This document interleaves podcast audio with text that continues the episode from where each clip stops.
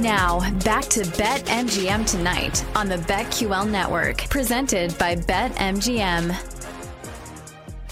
Ryan Horvat, Nick Ashew tonight. Bet MGM tonight. Counting down the days till we get to Vegas, my friend. I looked, the weather's starting to get better, by the way. It's starting to like not look as cold. The weather getting up to like maybe 60, not as much rain. So yeah, so you know, we're just gonna cross our fingers. It'll it'll be fine.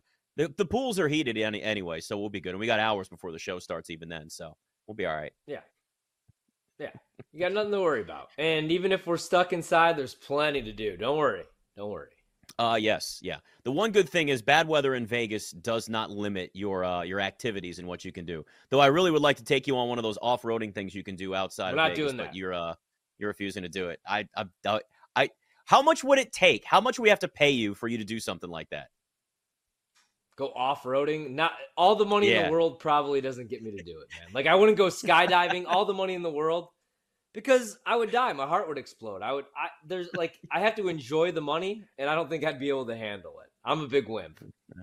All right. Well, you know what? At least you're willing to admit it, and that's fine. So we'll, we'll work on that. All right. We're joined by Audacy NFL insider Jason La Canfora, host of the Audacy original podcast, in the huddle with Brian Baldinger and Carl Dukes, covering the entire NFL. 1057 The Fan uh, as well, and uh, BetMGM Game Day. I, there, there's, he does pretty much everything and is as tuned in as it comes to in the NFL. Uh, we'll get to the game in a minute. We obviously got plenty of time. It's still like a week and a half till we get there. But I want to talk about the coaching situation going on in the NFL right now. We're down to Washington, the last team that does not have a head coach. Yes, this is near and dear to my heart. Yes, I'm trying to stay positive and hoping that this is all different because it should be different from where it used to be. Mike Macdonald leaves Baltimore, takes the head coaching job in Seattle. Do you like that hire?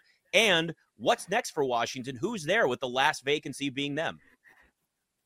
Well, I do like to hire a lot. Um, you know, I did a lot of reporting on on this um, upcoming coaching cycle. You know, for one of my other gigs at the Washington Post, really dating back to October. I've been talking to people about this group of potential coaches, and I didn't think Belichick would get a job. I thought Harbaugh would have a very limited market, and he did. Um, but I also thought that, you know, of the guys who haven't done it before, the, the rising coordinators, Ben Johnson and Mike Macdonald, like I'd have been shocked if they didn't get offered jobs. Like I, I'd have been shocked if they weren't head coaches. Um, and so good on John Schneider, you know, who I think early on, you know, there's some people who he knew in this league really well, like a Mike Vrabel, like a Dan Quinn, you know, who they obviously talked to. Um, I think they, like many other teams, the Panthers, the Titans, the uh, Commanders, in a perfect world, you know, were really inclined to what Ben to, to, to lean into what Ben Johnson could do for them in the quarterback position and the offensive side of the ball. But obviously, he took himself out of contention. So I love what Seattle did, frankly. Um, and I think if a guy like Pete Carroll is willing to hang around there uh, in, a consultant role, all the better, right? This super young first time head coach who who honestly uses, you know, he doesn't use cover three, cover six as much as Pete Carroll did. I don't think he's as beholden to certain, you know, coverages as Pete Carroll was, but certainly he used a lot of Pete Carroll stuff this year. Macdonald did, especially in that game against San Francisco, right?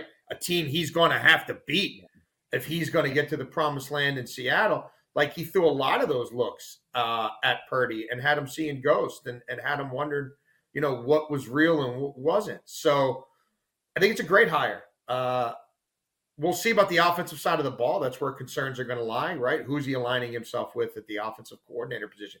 Is he taking somebody like Tee Martin from the Baltimore staff with him? Is there somebody more experienced he might be able to connect with? And we'll see. And ultimately, I think they're going to have to decide. You know, is Geno really patchwork for another year or two? You know, how quickly do we need to um, find our quarterback of the future? Look, I thought the Washington job was very compelling. I don't know if things are going sideways in these interviews. I don't know if this, you know, hiring group is having difficulty connecting with candidates or, or getting them to see um, the inherent potential of this job because I think it's a sleeping giant franchise. Uh, it- it's it's it hasn't gone the way I thought it would go. Uh, that doesn't mean that they still can't do better than where they've been. Right? It's a low bar to clear. Uh, Yeah. In terms of who you talk to, like Leslie Frazier for me is an NFL head coach. Like things have gone a little odd for him the last couple of hiring cycles. But you know, I think Leslie Frazier could put together a, a, a great staff, and you could win football. You know, and, and help try to fix your defense and get you going. Um, how open minded do you want to be? Like, if you're really all about this second overall pick being a quarterback, I mean, can you can you can you get an audience with Lane Kiffin? You know, I don't know. Like, I would think at this point, I would be thinking outside the box. Uh, you know, in, in terms of guys who haven't done it before, I mean, that's kind of been picked through, right? The Slowiks of the world decided they want to stay. You know, a lot of guys on the offensive side of the ball in terms of first time coordinators – you know, they're not there. You you could certainly give it to Mike Vrabel. I'd have questions about who's developing the quarterback for him, right? Maybe in a perfect world, that was Arthur Smith who did a really good job with the quarterback transition from Mariota to Tannehill in Tennessee. Obviously, that's not going to happen now. You know, Arthur Smith is is in um, Pittsburgh. Could you get Kafka as the offensive coordinator and Vrabel's the head coach? I mean, there there are certainly options. Um, but it, it it's been it's been circuitous to say the least. What's next for the Ravens? How do the Ravens get better? Because I mean, already you had home field advantage and you couldn't close the door. I thought really, like as crazy as it sounds, if Greg Roman was calling plays last oh, weekend, oh, yeah. last Sunday, they might have won that game, yeah. man. You know, like they oh, abandoned yeah. the run. So like, what's next? And because we talked you about abandoned Lamar's it to, to wait, Ryan. To abandon it, you would have once had to actually attempt it. They systematically, categorically denied the existence of running game. They they were agnostic towards the ability or willingness to run the football. They they they they denied the possibility to themselves. Unbelievable. Yeah. It didn't make any sense, man. Like it didn't make any sense. And no. so now what do you do this offseason, right? You already lose your defensive coordinator. And now on the offensive side of the ball, you know, we talked about Todd Monken all season long and the improved weapons, but man, Odell Beckham Jr. didn't do anything in that game. I like Zay Flowers, you know, despite the yeah. fumble. So, you know, how do they get better or how do they get back to just where they were this year and then capitalize and actually get the job done if they have home well, field advantage? What do you think their plan is here? I, I mean, yeah, look, the bottom line is a healthy Lamar Jackson is 11 or 12 wins and you're in the dance. So, I mean, they've got a lot going for them. Um, you know, They've lost Mike Macdonald. If I were them, I would have already done whatever I had to do to get Dennard Wilson, their secondary coach, off the road and made him my defensive coordinator already. Like I don't want him interviewing for anybody else's defensive coordinator jobs. You know, he signed a one-year deal here. He left Philadelphia. You saw what happened to the Eagles secondary when he left. You saw what happened to the Ravens secondary when he got here. Like to me, it's a no-brainer. I mean, Anthony Weaver, he's a nice coach, whatever. D-line coach, no. I, I need my back end needs to be airtight. Like we got Burrow in this conference, we got Mahomes in this conference, we got Allen in this conference. Now we've got a real coach with Herbert in this conference. Like, no, I, I, I my, my, coverage, I, have got to lock it up in the back end. Um, yeah. So I, I think they've got to. I mean, if they don't hire Dennard Wilson, I think they're making a big mistake. Uh, look, uh, it's kind of the same old with them. They need pass rushers on the edge, and they need wide receivers. Like they need the perimeter. The perimeter has been a problem for them for a long time. Even if they bring Jadeveon Clowney back, history will tell you you ain't getting back to back seasons out of Jadeveon Clowney like you just got. I mean, the odds of him even playing more than 10 games next year would be light. You know, Van Noy, you're not getting another season like that. Um, they need corners. It's it's really it's it's out there. Wide receiver. I mean, Rashod Bateman, Lamar Jackson has a career passer rating of 69.2 throwing to Rashod Bateman. That's a first round pick wide receiver through three full seasons in the playoffs. 69.2. This is an MVP quarterback. Nothing good happens when he throws the ball to Rashod Bateman. Rashod Bateman's got to go. Odell Beckham, it was a cute experiment. 15 million bucks. You got to go. Nelson Agholor, if he's back as the four, that's fine, but he better be your four. Um, you know, it, it but but look, they're a good franchise, they're a good team. Uh and when they get to the playoffs next year, if the offensive coordinator does that again, he needs to be terminated after the game. Talking to Jason La Canfora BetMGM tonight. Uh, Great. The last couple of seasons, we've had a quarterback carousel that's looked almost like the NBA offseason where stars have moved to teams when we usually don't yeah. see that with franchise quarterbacks, although I don't know what we call Russell Wilson now at, at, this point in his career. But now that we've kind of moved past the majority of the coaching situation, draft, offseason, senior bowls going on, we're starting to hear a little bit more about maybe reports at least of what teams could be considering doing this offseason. What do you think the quarterback situation looks like this offseason in the NFL with obviously a lot of guys that have a lot of at least Yeah. potential in the first round of the NFL draft? Well, there's going to be probably at least five. I'd say definitely at least five, maybe six in the first round. So you know that that's going to happen, and the, the run's going to start right away. And it could be five. It could be four in the top ten, maybe even five, just depending on you know how who makes trades and if there's some jostling within the top ten for you know teams that are sitting there currently that don't have an overt need that trade out for somebody that does.